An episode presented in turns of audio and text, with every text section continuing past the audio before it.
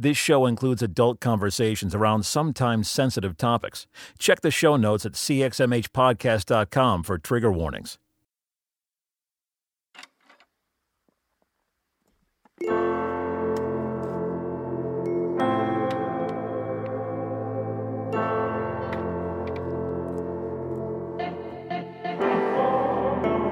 You're listening to the CXMH Podcast. CXMH is a podcast at the intersection of faith and mental health.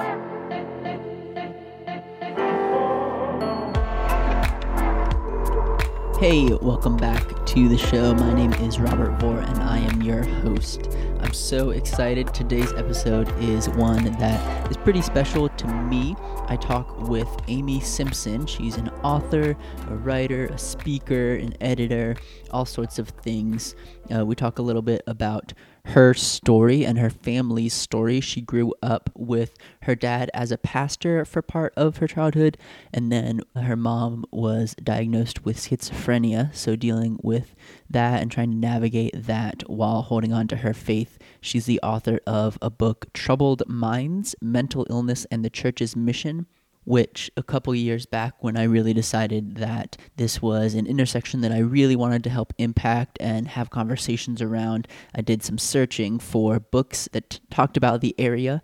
As you might imagine, there wasn't a whole bunch, but her book was the first one that kept popping up. So I grabbed a copy, and it was one of the first books that I really read while diving into this area. So pretty cool for me to get to talk to her and connect. Uh, we get to hear a lot of her story, as I mentioned, with her family and faith and things like that. I did want to mention real quick there's just a little bit of background noise sometimes when she's talking for the first few minutes. It does go away, so if you can stick it out for just the first couple minutes and it's not too terrible. It sounds like somebody's maybe doing some yard work or, or something like that. So, but it does go away as the interview progresses. So it's not normal, uh, it's not the standard, and it won't last the whole time. So don't let that turn you off. This is a fantastic interview. I love hearing from Amy, and she has a lot of fantastic things to say. So you'll want to listen all the way through and hear what she has to say.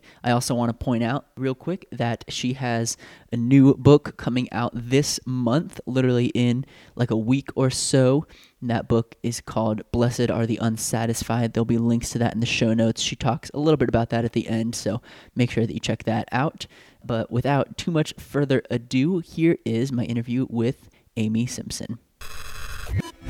Hey, welcome back. I am so excited today to be joined by Amy Simpson. Amy is an author, speaker, and life and leadership coach who helps influencers get clear on their calling and thrive in times of transition so they can see clearly, live boldly, live true, and fully engage in life with guiding purpose. Amy is a creative professional and a former publishing executive, as well as the author of the award winning books Troubled Minds, Mental Illness, and the Church's Mission, which we'll talk a good bit about today. Anxious, Choosing Faith in a World of Worry, and I know you have a new one coming out in 2018, so we can talk about that some.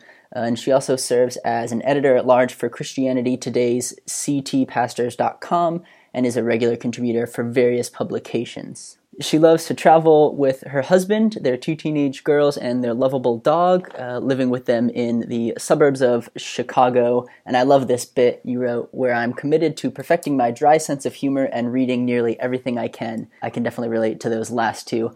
Amy, how are you today? I'm doing fine, thanks. Thanks for having me here with you. Yeah, of course. Other than the things there on that bio, is there anything else you want to tell our listeners a little bit about yourself? Well, I do feel like it's important to um, let people know I actually have two dogs because that, that I Oh. that's an old um old information in that bio because we just we actually added another dog to the mix. So uh, don't want to leave little Sam out of the out of the bio. Um, but yeah, I mean that's I guess that's a pretty good encapsulation of of who I am and what I do. I have um, a, about 20 years of history of working in the publishing industry, um, which I don't don't usually mention that much, but um, I've been around books and magazines and articles and websites for a long time, and uh, have a real passion for that. Yeah. How did you transition from kind of being on the publishing end of things into the writing aspect? I mean, I know you have a handful of books. Was that kind of an easy transition, or did one come before the other, or? Yeah, I so I, I wrote some books a while back that are no longer in print. So I, I did do some some writing of books and you know working full time at the same time um, a while back, but that's pretty tough to do, at least for me, to balance all of that yeah. Um, with my family life as well. Um, so the books that I have in print now are more recent, obviously, and they really came after I made a transition out of my full time job in publishing and into spending most of my time doing, you know, work on my own. Although I continued to work for a few years on a part time basis in a publishing job um, just to help with that transition. Um, and for me, you know, it was really there were a variety of t- factors that led me to do that, but one of the big ones was that I I had books to write and things to say. Um, and I just kind of felt called to do that. And I knew that I, given the demands of my work, um, my full time work, and my family life, and just the fullness of my life, I probably was not going to ever write those books while I was working in a full time job. Yeah. So I, um, yeah, so I did make the transition, which is an interesting one to make, and um, continue to you know kind of figure out what that looks like and what that means from year to year, month to month, week to week. Um, but it's been a it's been a great journey and um, something I I have really enjoyed. You know, exploring a, a another set of gifts yeah. and um, a, a bunch of new relationships that have come as a result of that work. Yeah. So what are you uh, doing now kind of in the the day to day for you? What does that look like? So I spend about half my professional time doing writing and speaking and the other half doing coaching. Um, I'm a life and leadership coach. So I work with a lot of clients. Um, I work with clients who are all throughout the U.S., you know, in all kinds of places because I mostly work over the phone or by Skype. Um, and so that takes up about half of my time and is awesome work that I love doing. And then the other half is this writing and speaking. And it, it really looks different. At, every week is different for me. It depends on, you know, whether I have a, a trip with a speaking engagement, um, what what I'm working on in terms of my writing, how much time my coaching is taking, all of that. I, I put it together on a week by week basis, and it's always different, which is kind of an adventure. Yeah. Um, I have a, a, new book coming out in February that I've been spending a lot of time working on um, over the past couple of years, and now I'm I'm turning more of my attention around that to, you know, getting the word out, letting people know that that book is coming and what it's about. Yeah. Um, and then who knows? At some point, I may start writing another one. We'll see. yeah. well, I'll make sure at the end to ask you some more about that book so people know a little bit about that, where to find it. But most of, I guess, our conversation today is going to center around a book that you wrote in, well, I guess it, it was published in 2013. Uh, I'm uh-huh. assuming you wrote it either the year before or a couple years before. Uh, and that book is called Troubled Minds Mental Illness and the Church's Mission. And this book is born largely out of your personal story. Can you tell us a little bit about that? What led you to write this book, some of your story, the experiences you had growing up? Yeah. So the two there are two big things, two big experiences in my life that come together in my passion and my interest around this topic. One of them is that I grew up in a pastor's family. So I was a pastor's kid for 10 years of my life, very formative 10 years.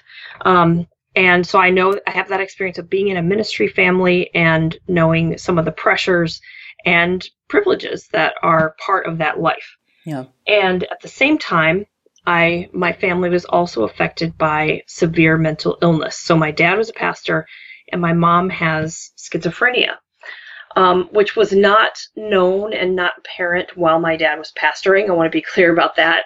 Um, but unfolded over time grew more and more severe um, as I was growing up. So those two experiences, you know, really come together for me in a passion around the church and its its potential and its ministry and its mission and mental illness, you know, mental health challenges, how they affect individuals and families and how churches really are well positioned to offer something, to offer a lot more than we tend to offer in that space to people who need us.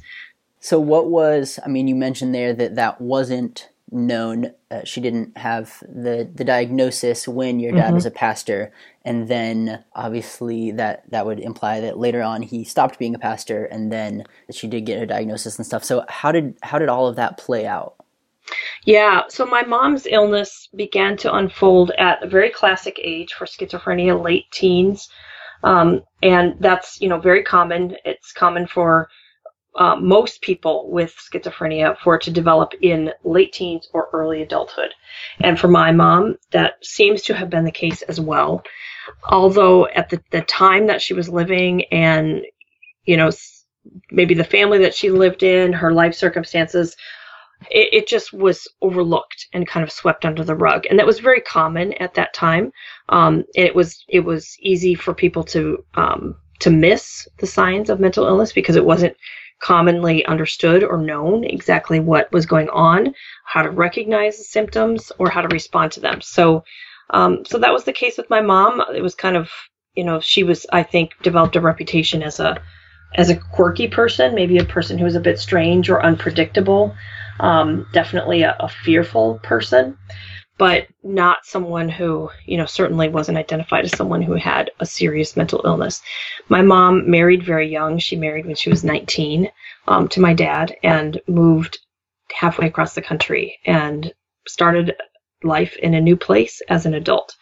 So she, you know, was was then in a new environment where she didn't know a lot of people and again it was easy to overlook what was really going on with her.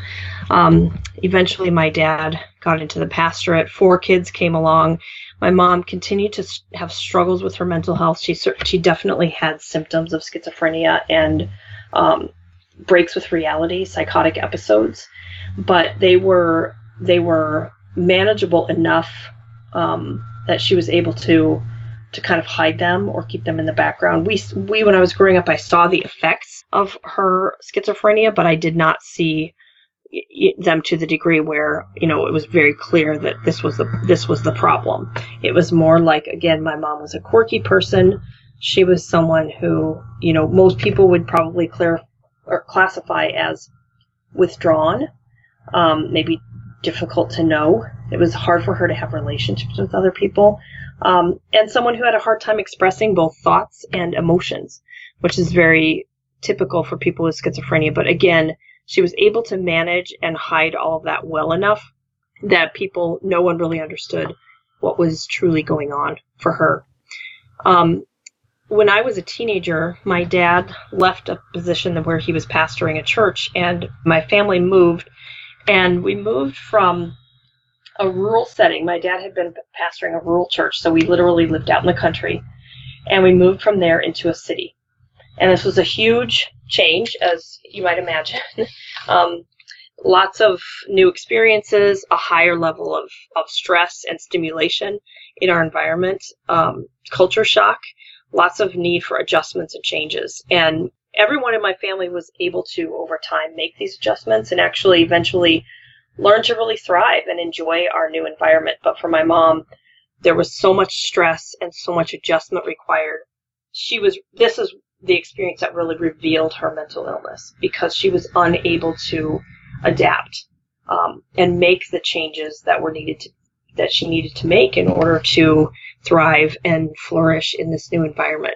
So over the course of a couple of years, um, my mom's illness became progressively worse to the point where we became very concerned. It was it was really apparent to us that something was seriously wrong with my mom. And we my siblings and I, my sisters and I actually went to my dad together and talked to him about what we were seeing and, and asked him, you know, what can be done? Can we find some help for my mom? And, you know, my family was under resourced. My dad was unemployed for a long time. We had not gone into this with any extra resources because my dad was a country pastor, and you know they're generally not known for their wealth, um, and my family was no exception there.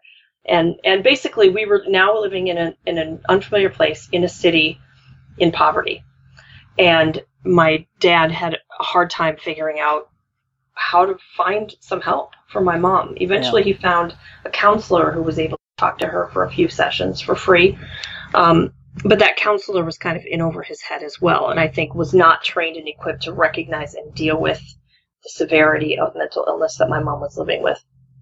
So eventually, my mom suffered a full and complete psychotic break that disabled her to the point where she was unable to function at the most basic levels.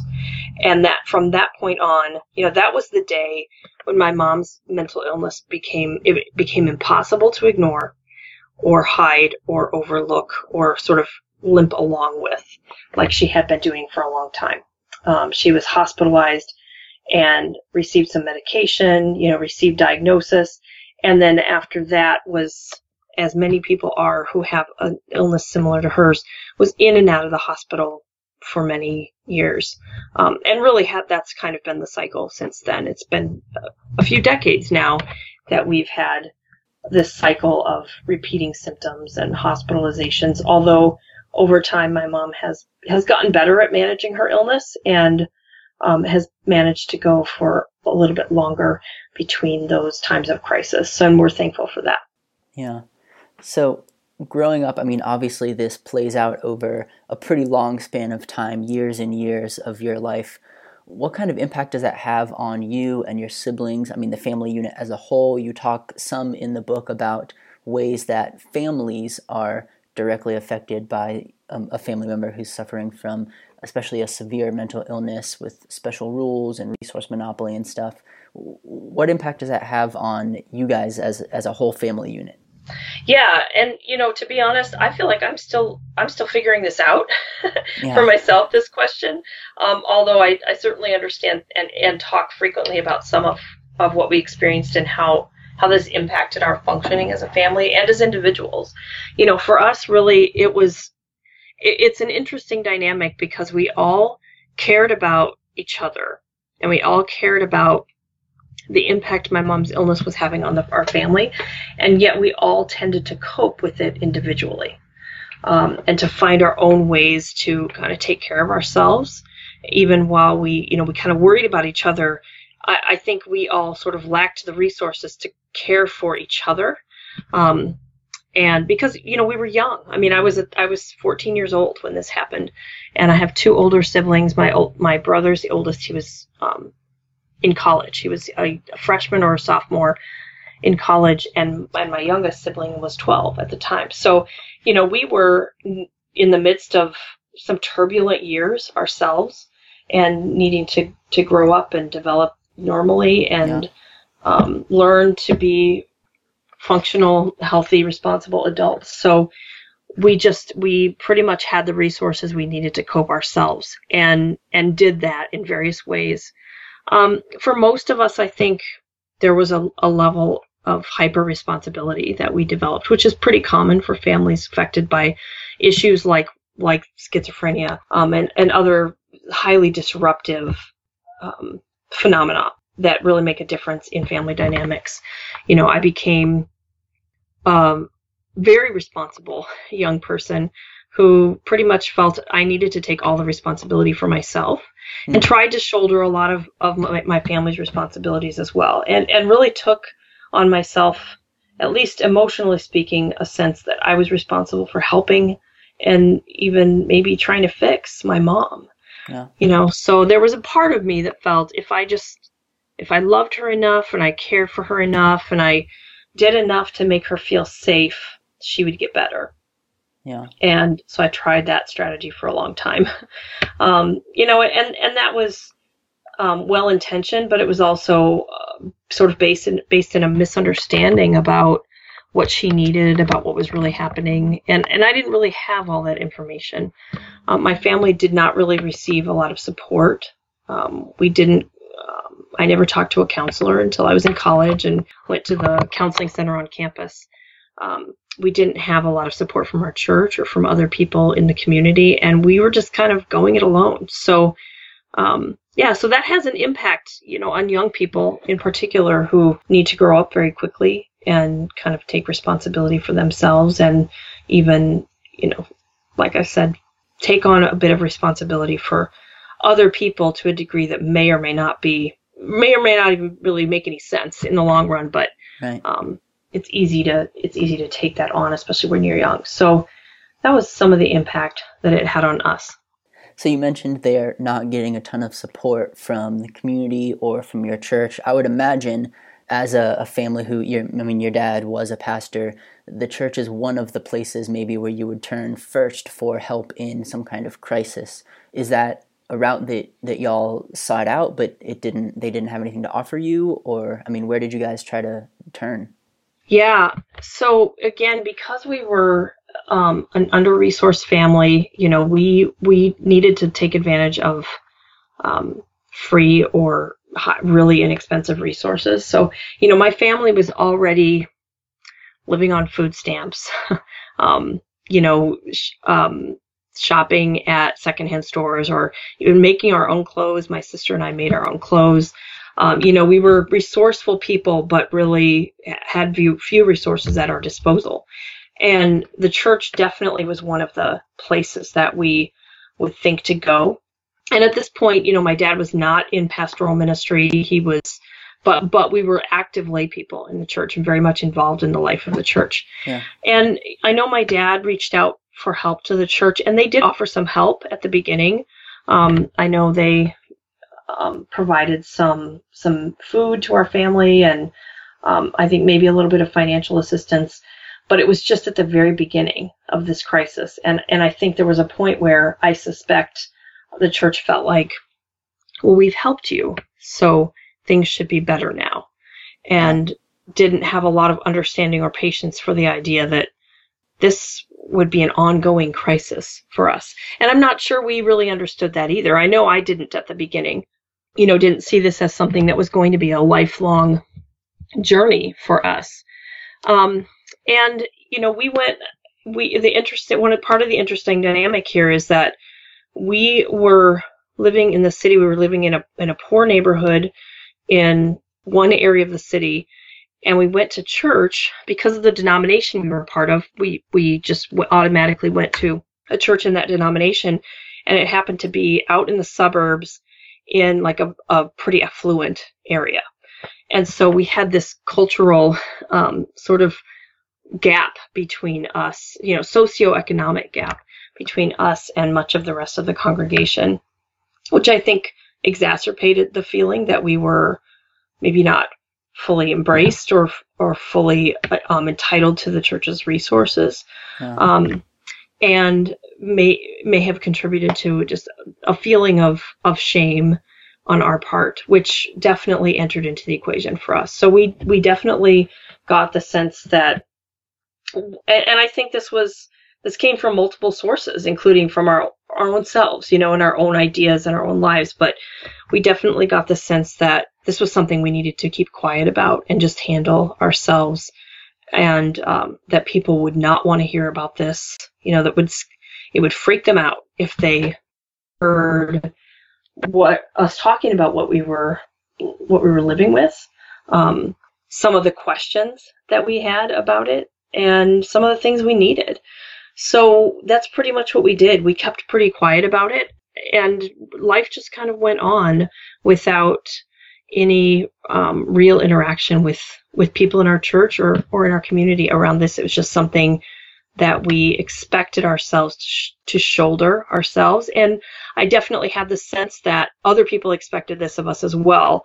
Although I, I want to be fair and say, you know, as far as I know, nobody say in our church came to us and said, "You guys need to keep quiet and just, you know, we don't want to hear about it or anything Right. like that." It, it wasn't Right. overt, um, as far as I know, but definitely had the sense that this was just something that we shouldn't ask other people to enter into with us. So, you know, I had a lot of. I, I think, like with a lot of people, there's a faith crisis that goes along with a mental health crisis. I had a lot of faith related questions that came up for me in this period of time and, and really was in kind of a, a crisis of faith as a teenager. And, you know, I had never heard mental illness mentioned in my, ch- in my church, um, any of the churches that I had been part of. I had never heard it discussed in youth group or in Sunday school. Um, I didn't feel there was anybody I could go to to ask these questions because they were things that had they ju- we just weren't addressed. Things like, how can God let this happen to my family? You know, basic questions that people ask about suffering when yeah. they're walking through it. Um, and I, I just did not feel that there was a context to ask or hear the answers to questions like that around this kind of suffering. And so, you know, I just didn't I just didn't bring them up. Yeah. Um and we we just we kind of stayed quiet about about those things and really didn't receive any support. At the same time, I will say my church was a sanctuary um, for me and I think for my siblings as well. It was, you know, being involved in the youth group, being involved in the church was very important for us. And and it was a place that we could go and feel like we we belonged you know because there were, we were with other people our age who were believers. Um and there was a there was a real comfort in that. And and there was a comfort too in going and being a normal kid you know a normal teenage kid and leaving some of our problems behind. So there was something valuable in that. At the same time it would have been a tremendous ministry to me and my family to have mental illness simply mentioned in the in the context of faith. Um, you know, to address some of these questions, to have someone to talk to, um, just some very simple things would have done a lot to help. Not to mention, you know, some of the other practical ways that churches can get involved and help families like mine. Yeah. So I think a lot of what you just said is going to resonate with a lot of people because it's so common, right? We hear sometimes stories that are very overt, you know, hey, this isn't real, you shouldn't talk about this. But it seems like more common probably is, you know, just a sense that these aren't things that you talk about because nobody ever has or things yeah. like that. And I mean, you make sure to point out in the book that the, the goal isn't to, you know, bash the church as a whole or say that the whole thing's terrible, as you just mentioned. There's tons of valuable things, but just to, to kind of suggest some ways in which we could address these needs more head on and, and more across the board so that more people aren't just saying, well, it wasn't ever addressed. Uh, I mean, there's mm-hmm. a whole I was I made a list of all you know. There's one chunk where you talk about you know kind of unhelpful things in the church, and even when you're telling your story, you mention most of them. You know, stigma or the idea that Christians don't suffer, or uninformed clergy, or just silence in general, or impatience with healing, or you know things like that. Mm-hmm. Can you speak a little bit more to some of those? I mean, even theologically, just the spiritual confusion you just talked about of why would God let this happen? I mean, it seems like the response to a lot of that is you know we sing about victory or things like that. That was a point that you made that i thought was particularly striking is how much we talk about victory and things like that. But how do we balance that with the very real things that people are experiencing? Yeah i think this is a huge issue in our churches actually. We have i think in in many contexts largely forgotten how to talk about suffering and how to do so in a in a way that is fully informed by by Christian truth. Um, we mostly avoid it. and the, the funny thing is, while we're mostly avoiding talking about suffering in our churches, because often I think it's because we think it's a downer. People don't want to hear about that. They don't want to come to church and, and you know, hear things like your life is going to be hard. Sure. So we just don't tell them that. But the, the funny thing is, we have people sitting in the pews whose lives are hard for one reason or another. Everybody's yeah. life is hard for yeah. in, in some way. And for some people life can be excruciating at times. And so while we're thinking we don't want to say these things to people, they're already living them. So by skipping over Christian theology and Christian teaching around suffering, we really do people the disservice of not only failing to give them the tools they need to make sense of what they're living, but also often sending the message that our faith has no answer for what they're walking through yeah. or what they will walk through. You know, people who who come to church on Sunday morning and for whom life is great and they feel every day is an experience of victory, that is a temporary situation. Yeah. I can promise I can promise that to everyone that not every day will be like that for you. So when people encounter suffering, they need to know that this does not mean, this does not undermine the reality of their faith. This does not contradict what they believe, you know, believe and have affirmed about who God is and about his love for them. So when we allow people to be surprised by suffering, we do them a huge disservice. And when we fail to talk about it, we send the message. And I got this message as a, as a young person that our faith just really doesn't have an answer for this kind of suffering. You know, this is a, an area where we just we don't know what to say. Yeah. So we don't say anything.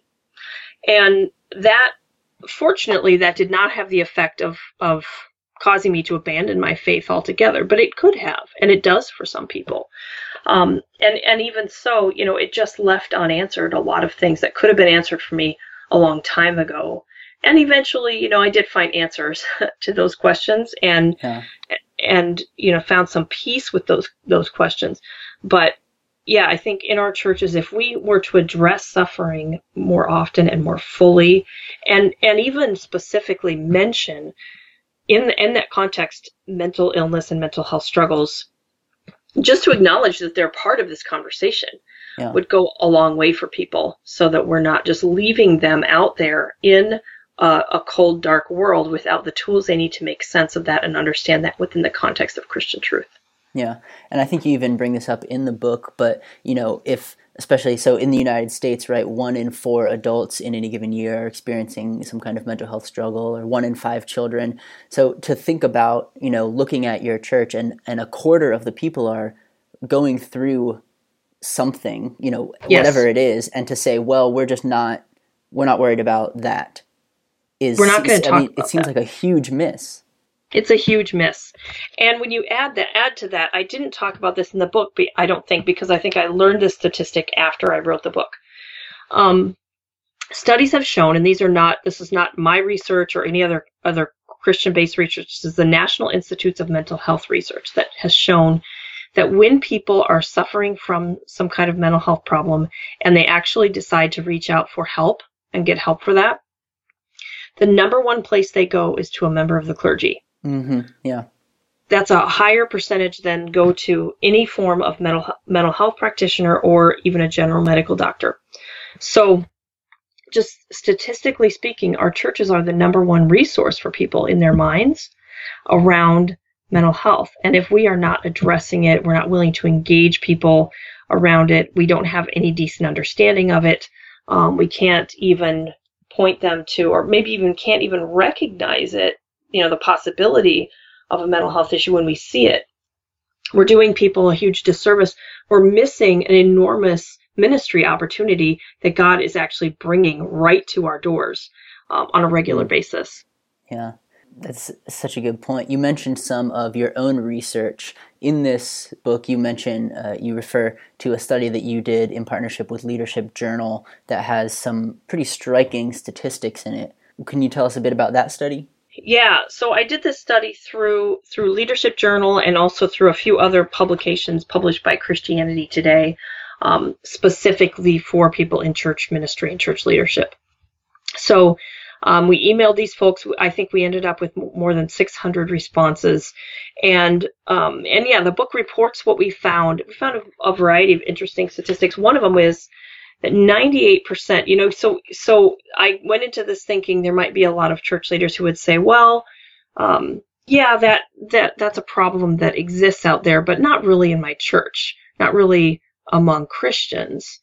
But 98% of people who responded to my survey said yes, they had seen mental illness within their own congregation. So it's nearly everyone Yeah, at least in that survey, has experienced this and acknowledges that it is present in their congregations. And yet, only 12.5% of them said they openly discuss mental illness in their church in a healthy way. yeah, And at the same time, more than 40% of people, of church leaders, have actually reached out to and ministered to a family within their own congregation when someone has a mental illness in that family. So that means just a, only not even quite 60% of, of them are even intervening to, to reach out within their own congregation when they're aware of a mental health issue. And, you know, maybe not recognizing that there is a ministry opportunity present for them. Yeah. About 30% of them said mental illness is never mentioned in sermons in their church. Um, 20% said it's mentioned once a year. and about 30% said maybe two or three times a year. Um, so at least a third of our churches are never mentioning it at all. And, Yeah. and you know, about 50% of them only mention it at most once a year. Yeah. At the same time, you know, the statistics of clergy being the number one place people go for help are holding true for people's experiences. You know, in this survey, almost half of the church leaders said they are approached two to five times per year for help in dealing with mental illness.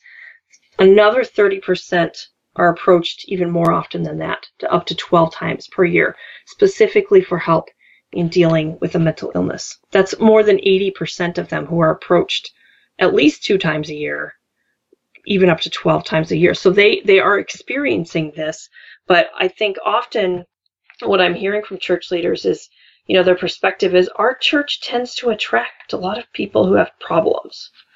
You know, or, or we have a lot of people coming to our church who just need, you know, a lot from us. And I'm I'm like, it is not you. Yeah. It's not your church. It's the church. And why wouldn't we want them to do that? yeah. Isn't we that the we goal? are out there. Exactly. We're out there promising that we have a community of caring, compassionate people who are ready to meet you where you are and want to help you find find the, what you need. And yet, a lot of church leaders are complaining when it actually happens. Um, and I think there, I want to be fair and compassionate about that. There are multiple reasons for that. One of which many feel overworked, and many feel under-equipped to do this kind of ministry. And yet, you know, neither of those has to be a, a life sentence. you know, Yeah. there are solutions for those things, but ultimately, you know, this is an is an opportunity that is coming our way, and it, I think it's helpful for church leaders to understand it is not just them, it is not just their church. This is a res- people's response to the promise of the church, Yeah. and it's what we say we want, and it's actually happening. So how can we respond to it and address it in a more helpful way? Yeah, and I would point out I've read some studies on this type of thing as well, and it's not even those. You know, where do you turn first in a time of crisis? You know, specifically a mental health crisis. Those numbers hold for people that don't go to church regularly Mhm. anyway. That's still the number one place they go, and it's even higher Exactly. for adolescents and youth, right? Yes. Which is when a lot of severe mental illness or mental illness as a whole comes on. You know, kind of starts to show itself is right in the adolescent youth range. And so if we could effectively, you know, have resources or know how to help people there, I I'm willing to bet that the whole rest of their life would look wildly different, you know?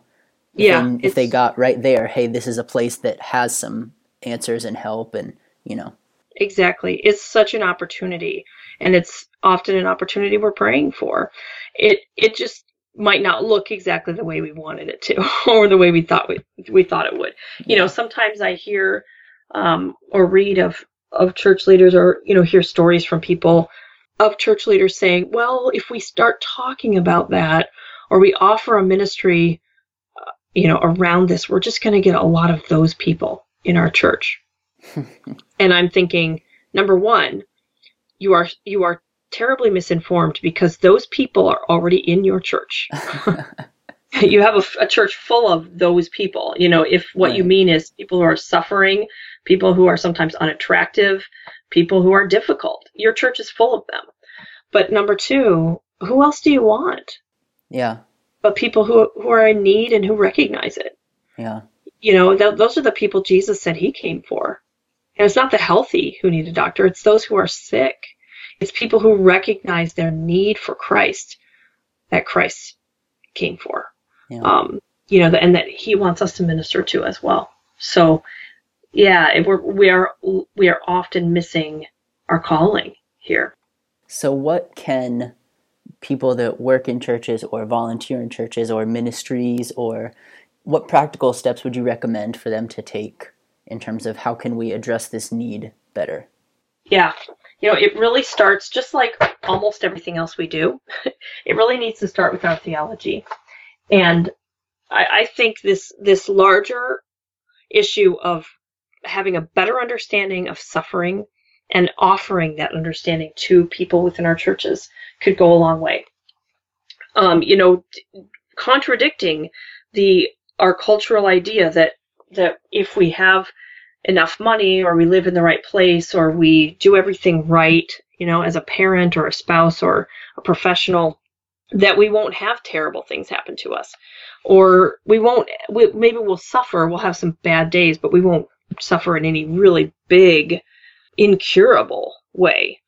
You know, we need to contradict that message. It's present within our culture and it's present within our churches. Help people understand that suffering is a normal part of life. And and just mentioning it so that people understand oh you know when when we're praying for people within our congregation um, our pastor actually mentions that there are people in our congregation not by name of course but uh, there are people in our congregation who are suffering with anxiety and depression or with other forms of mental illness and we just want to pray for them. You know acknowledging mental illness within the context of our our conversation about suffering and our ministry towards suffering people goes a long way. And it really starts with our own understanding about and acceptance of the presence of suffering in this life. You know, and then another key piece is our own understanding. Church leaders need to become educated on this topic, and that does not mean you have to go out and get a degree in psychology or um, counseling or psychiatry it it can be as simple as spending an hour or two on the website for the National Institutes of Mental Health, yeah. which has great, very clear information about different forms of mental health problems, what the symptoms look like, how they're typically treated, how how common they are, um, so that you can just have a, a, even a very basic understanding of different forms of mental illness. Um, even better, you know, is to become educated and equipped beyond that doing some uh, seminars, doing some going to um, NAMI, for example, the National Alliance on Mental Illness, and having them do an educational seminar in your church to help people better understand the experience of living with a mental health problem. Yeah. Um, engaging in mental health first aid, which trains people to act as first responders in a mental health crisis. There is absolutely no excuse, in my mind, for any church in the United States not to have at least one person who is trained in mental health first aid. Especially considering that our churches are often serving as triage centers for people with mental health problems. Yeah. You know, just reaching out to some of the resources that are out there, becoming better equipped and better informed, lays that foundation of, of operating with more confidence in this area and with better effectiveness. And then, you know, the third thing is really in our response. You know, how do we behave toward people who come to us or who are within our congregation? And I'm not going to say that this is an easy kind of ministry. It's it may not be. Um, it may not even be rewarding. It's not glamorous. um, it's difficult, and it can be lifelong. Yeah. You know, people's need for ministry in this area. So, you know, when we sign up for this, we need to know that we are signing up for something that can be difficult and it can be demanding, and it it's not easily solved. And you know, Americans don't like those those kinds of problems, but they're they're here. So, you know, I often encourage people to start with thinking about what they already know how to do to minister to suffering people. Churches are really good at um, walking with people through crisis, um, ministering to families who have a health issue. So, you know, when someone has cancer or a broken leg or is laid up for a while, you know, we visit them in the hospital, we bring them food, we take care of their kids, take care of their pets, you know, maybe clean their house for them. We do all kinds of things, make sure they get to the doctor. But when people are walking through a mental health crisis, more often than not, they don't receive any of these kinds of practical helps. Yeah.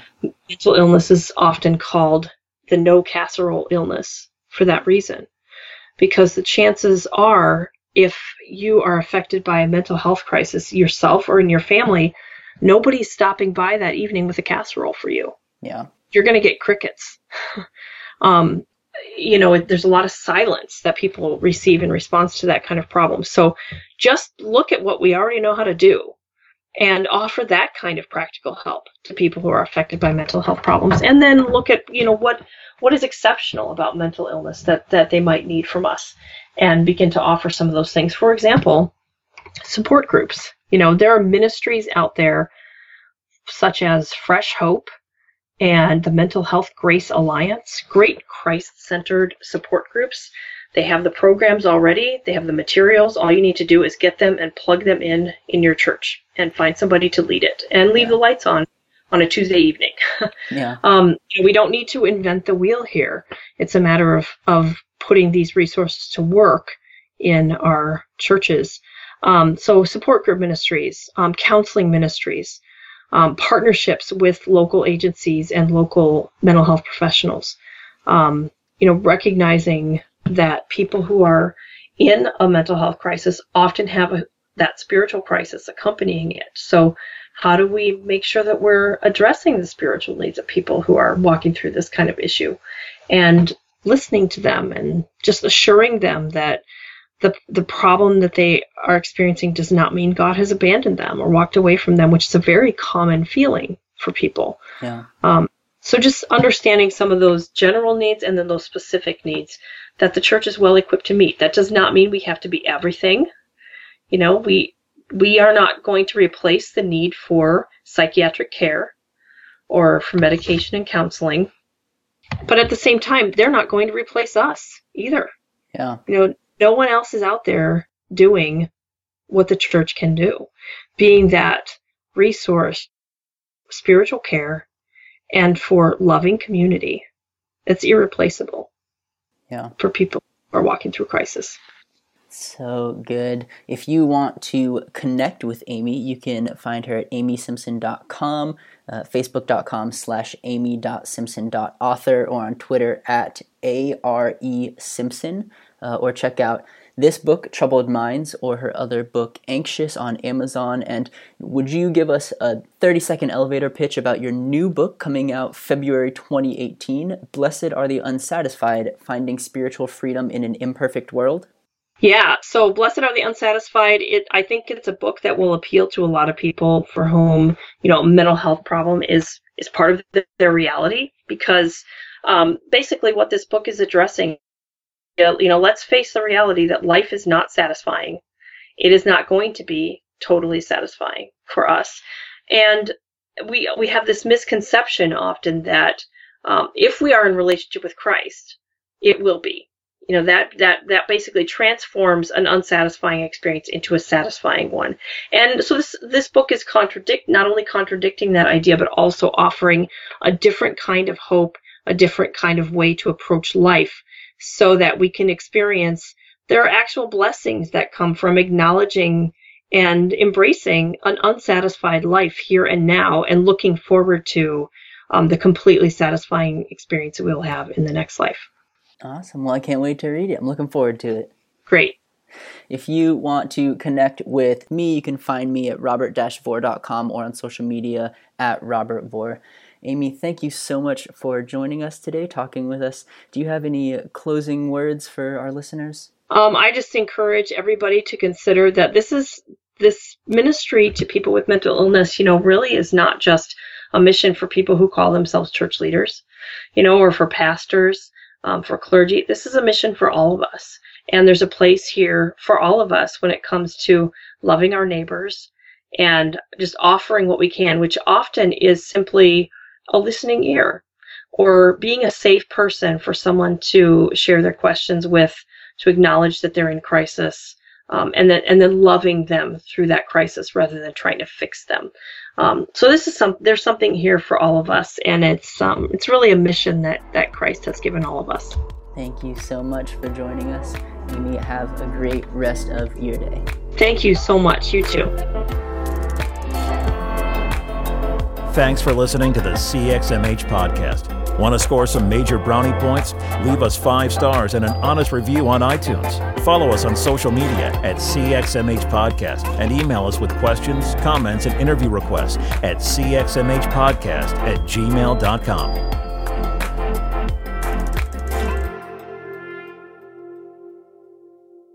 A final note if you're in a dark place today, struggling with suicidal thoughts, you are not alone. Professional help is available 24 7 at 1 800 273 8255.